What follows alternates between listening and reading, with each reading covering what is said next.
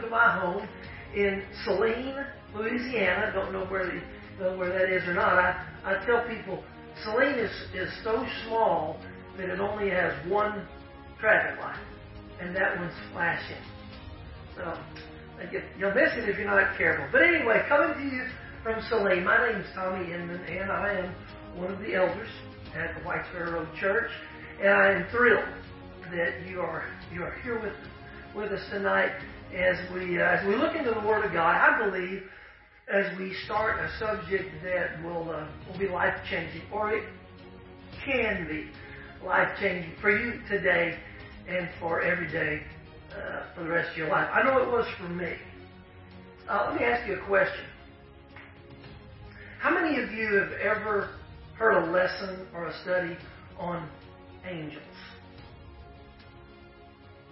Did you know the Bible mentions angels nearly 300 times?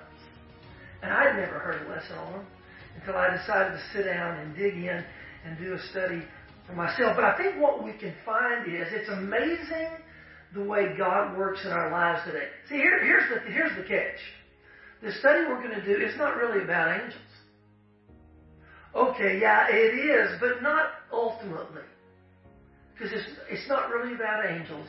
It's about God and how He works among men and women that He has created. And so, ultimately, that's who this study is about. It's about God. But I want us to be able to channel our study, to look at these beings that God uses to work in the lives of people. When I was 16 years old, I grew up in Uvalde, Texas, and I used to have to tell people where that was and what that was until the school shooting a while back, and now everybody seems to have heard of it, and I hate it for that reason, but I did. I grew up in Uvalde, Texas, and when I was 16 years old, first off, I was always an athlete, and one of the gifts that God gave me as far as athleticism is concerned is I could run fast. I was fast. And so, but I was 16. This is a long time ago, right? And so I wanted to know how fast. So I wanted to time myself in something. Now back then, today there are benchmark distances that are used for a comparison amongst athletes. And you know, nowadays the 40-yard dash is a big one. In baseball, a 60-yard dash is a big one. Well, back then, again, too many years that I don't want to talk about, a benchmark distance was the 50-yard dash. Okay? And so I wanted to see just how fast I was in a 50. And so I borrowed a stopwatch from one of the track coaches. And I was going to go to the football stadium and line up on the track and run a 50 and try to time myself to get an idea. So I did. I showed up on a Saturday, nobody there, all by myself. I get loose, I get warmed up, I see here's the starting line, there's the finish line, I got it all set up, I'm stretching, I'm warming up, and so I'm getting ready. And man, I am psyched up. I'm going to bust it. And so, by the way, not known to too many people, I ran the fastest 50-yard dash ever run that day. I know some of you sound skeptical, but I did. Oh, okay, let me continue.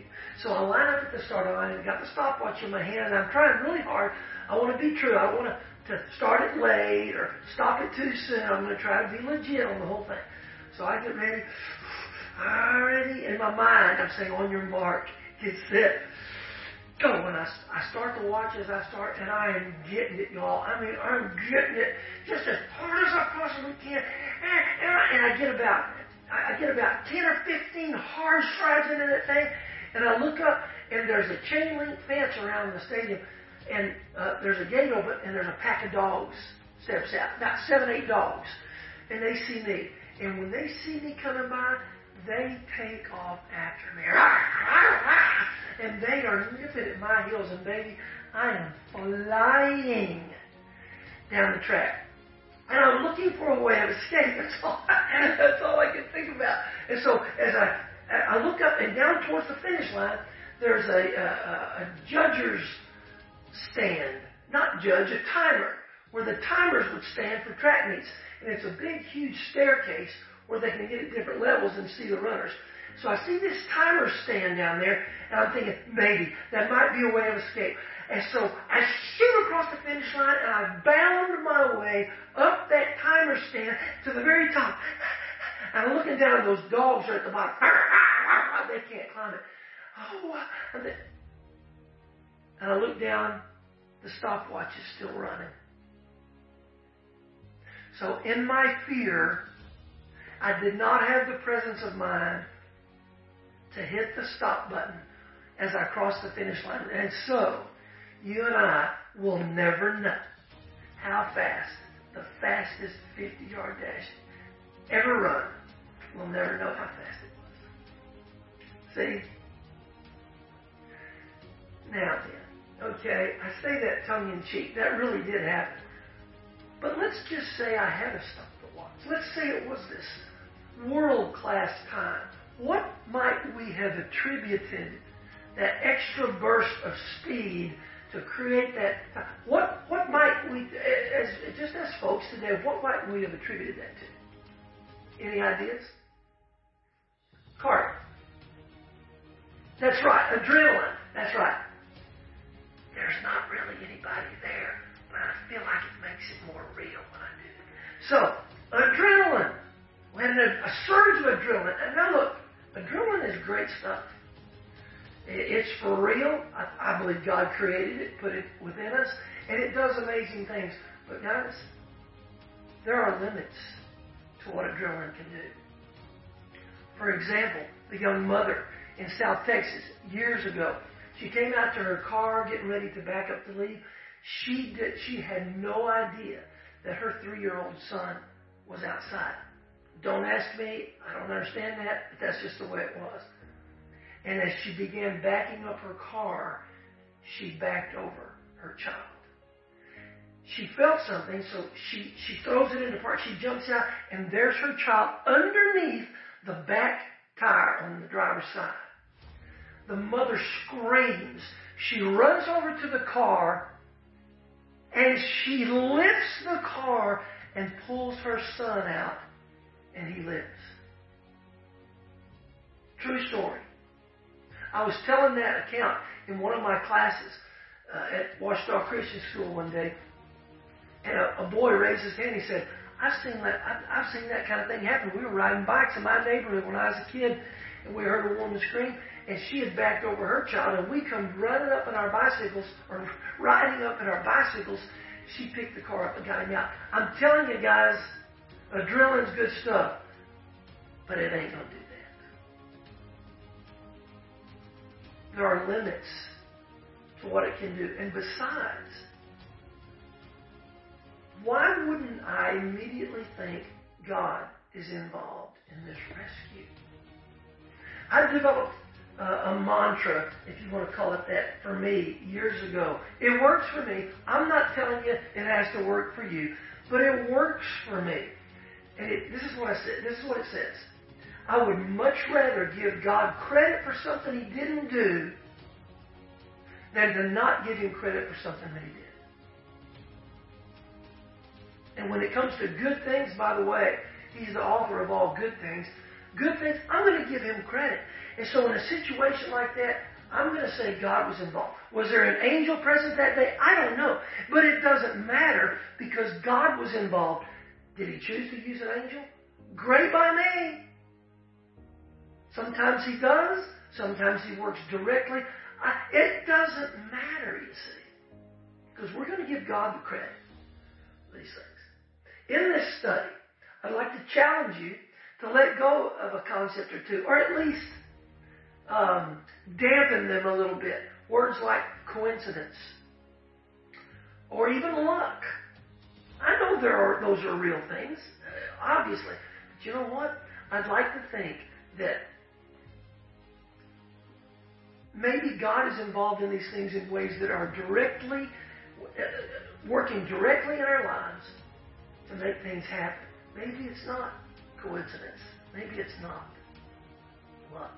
I started saying this too, as I was teaching this to teenagers, I was thinking, come up with a thing called God luck. And I started saying that. You got a ball game tonight, hey, God luck out there. And they finally caught on to what I'm talking about. Just pure luck? Now, wait a minute. Tell you what I'm going to do. I'm going to give God credit for the good things that happen in our lives. All right, so that's the goal. Remember, our goal is not just to study angels. The ultimate goal is to study God, because He's behind it all. Anyway, so what do you think? Take a journey with me as we look at these beings. And now here's the thing. I am going strictly from the Holy Scriptures. There are a lot of outside sources that talk about angels and this and that and whatever. I'm not going there. I'm going only from the Bible and what we can find in there. So what this will consist of is we're going to go through a list. A lot of these will just be characteristics of angels. And some of them will be quite brief. We'll just take a look and see that, well, okay, cool. And then others will be a little more, there'll be a little more to talk about because there's more things involved as we consider those particular characteristics. All right? So what do you think? All right, well, let's jump in and see what we can find. I do want to say this as well. We'll also be talking about angel experiences that some people have had. And I want to challenge you with this thought, just to prepare us. Just because something has never happened to you doesn't mean it hasn't happened to someone else. Okay? You see, I would hear certain things, the stories that happened in people's lives, and I'd take them with a grain of salt. Like, yeah, right, whatever. And then I would hear some things from folks that I trusted with my life, and I knew they were telling me the truth. And then I began to evaluate experiences I've had in my own life over the years. And then I began to consider them from a different perspective. So just hold on to that as we peruse some of these things and take a look. All right? Okay, here we go. First thing, we need to establish this first. Angels are created beings. Okay? And first passage we'll look at, and by the way, better get a Bible handy because we're going to look at a lot of passages. All right? It's Colossians chapter 1. Colossians chapter 1, and we'll start in verse 15. In this section that the Scriptures are talking about is Jesus. Okay? So, Colossians 1, verse 15. He is the image of the invisible God, the firstborn over all creation. Ready? For by Him all things were created. Things in heaven and on earth, visible and invisible, whether thrones or powers or rulers or authorities. All things were created by Him and for Him. So we established right out of the chute that God, Jesus created everything. Okay? And that's an interesting subject of its own. But now turn to Psalm 148, and we'll let it get more specific. Psalm 148.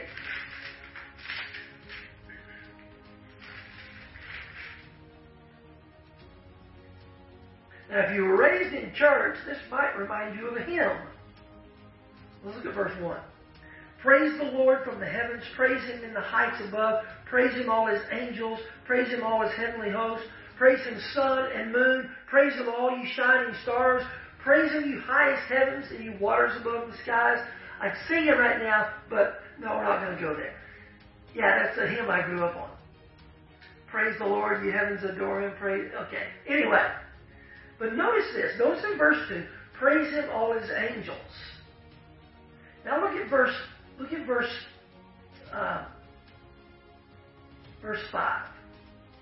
Let them praise the name of the Lord, for He commanded, and they were created. Right? Y'all, Angels are not sub-gods. They're not minor gods. They're not gods at all. Not at all. Not even little g. They are created beings by God. And so that helps us understand from the get-go that they're cool and they're amazing, but they're not even close to God. Not even close. He spoke and they came into existence. Okay, so we've got to keep the proper perspective about them from the very beginning. So number one, they indeed are created beings. Okay, number two, they are spirit beings. Turn to Hebrews chapter 1. Yeah, now this is kind of cool. And we'll use this verse for something else later, but this is one of our purposes. So Hebrews 1, look at verse 14. Right? Hebrews 1:14. Are not all angels ministering spirits sent to serve those who will inherit salvation? So he clarifies, they're by nature, they are spirit beings. They are not physical beings. But now here's part of the wild part. They can be manifested physically. Absolutely. And we will see that in a whole bunch of different ways. Okay, but by nature, they are spirit. Now, the amazing part is, when they're manifested as human, man, they're full-bore human. I mean, they're like us. But that's not the essence of who they are. Okay? They are spirit beings. Okay? Now, third on this list of characteristics, they are immortal. Now, immortal. Now, in my usage of terms, I make a distinction between eternal and immortal. For me, okay, this is how I use it.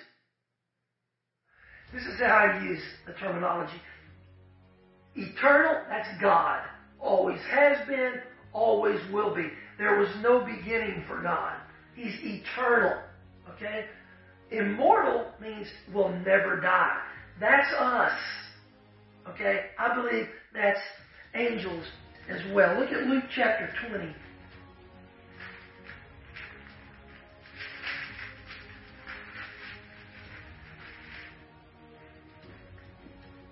Luke chapter 20, verse 36.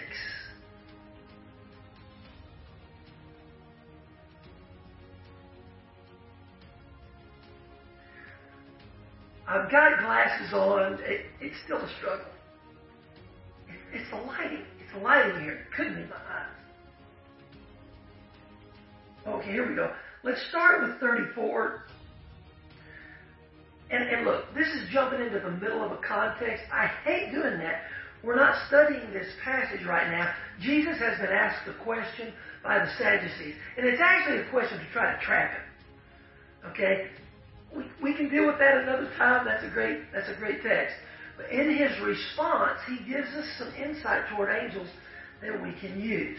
Jesus replied, verse 34, the people of this age marry and are given in marriage, but those who are considered worthy of taking part in that age and in the resurrection from the dead will neither marry nor be given in angels, and they can no longer die, for they are like the angels. And they're not going to die. They're immortal. Okay?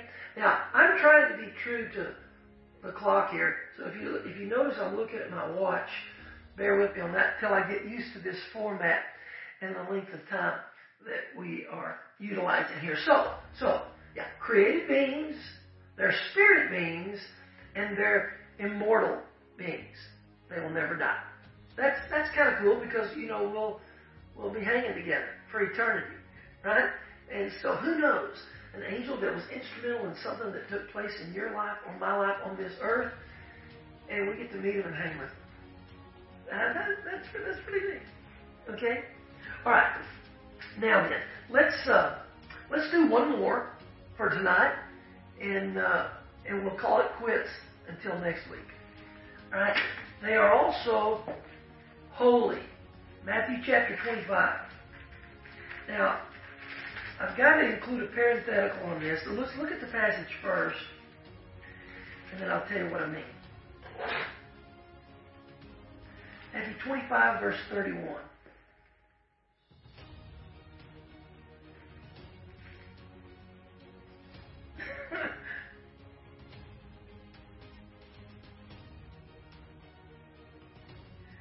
Well, this is interesting because I can't see the numbers. I've got to correct that before next time. Ah, here we go. I found it. When the Son of God comes in His glory and all of His angels with Him, He will sit on His throne in heavenly glory. All the nations will be gathered before Him, and He will separate the people from one another as shepherds separate the sheep from the goats. He will put the sheep on the right and the goats on His left. If you have the King James Version, which I do not, it says He will come with all of His holy angels. Now, that's good to know that these angels that are helping us are indeed holy and good. But here's the parenthetical. Not all the angels are holy. Okay? The ones we're going to be talking about and helping with us in the lives that we live, those angels are holy and good. Praise God for that. But we'll talk about in a whole section, there's those who are not good. Matter of fact, they're evil. And that's coming. Okay? Not yet. But when it talks for us about God's holy angels, those are the ones that are helping. Those are the ones on our side. The evil, the bad, obviously, not so much. But we'll talk about where they came from and how they work and how this battle ensues between the good and the evil as we try to live our lives for the Lord.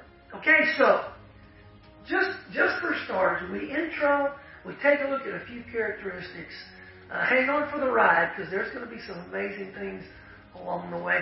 And I challenge you with this as we close for tonight. I want you to go ahead and start thinking about situations in your own life, in the past, maybe just yesterday, whatever.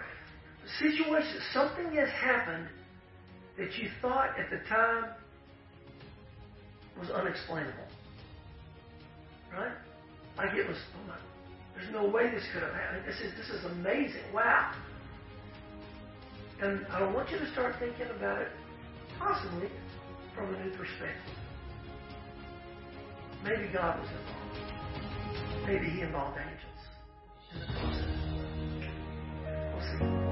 See you next week.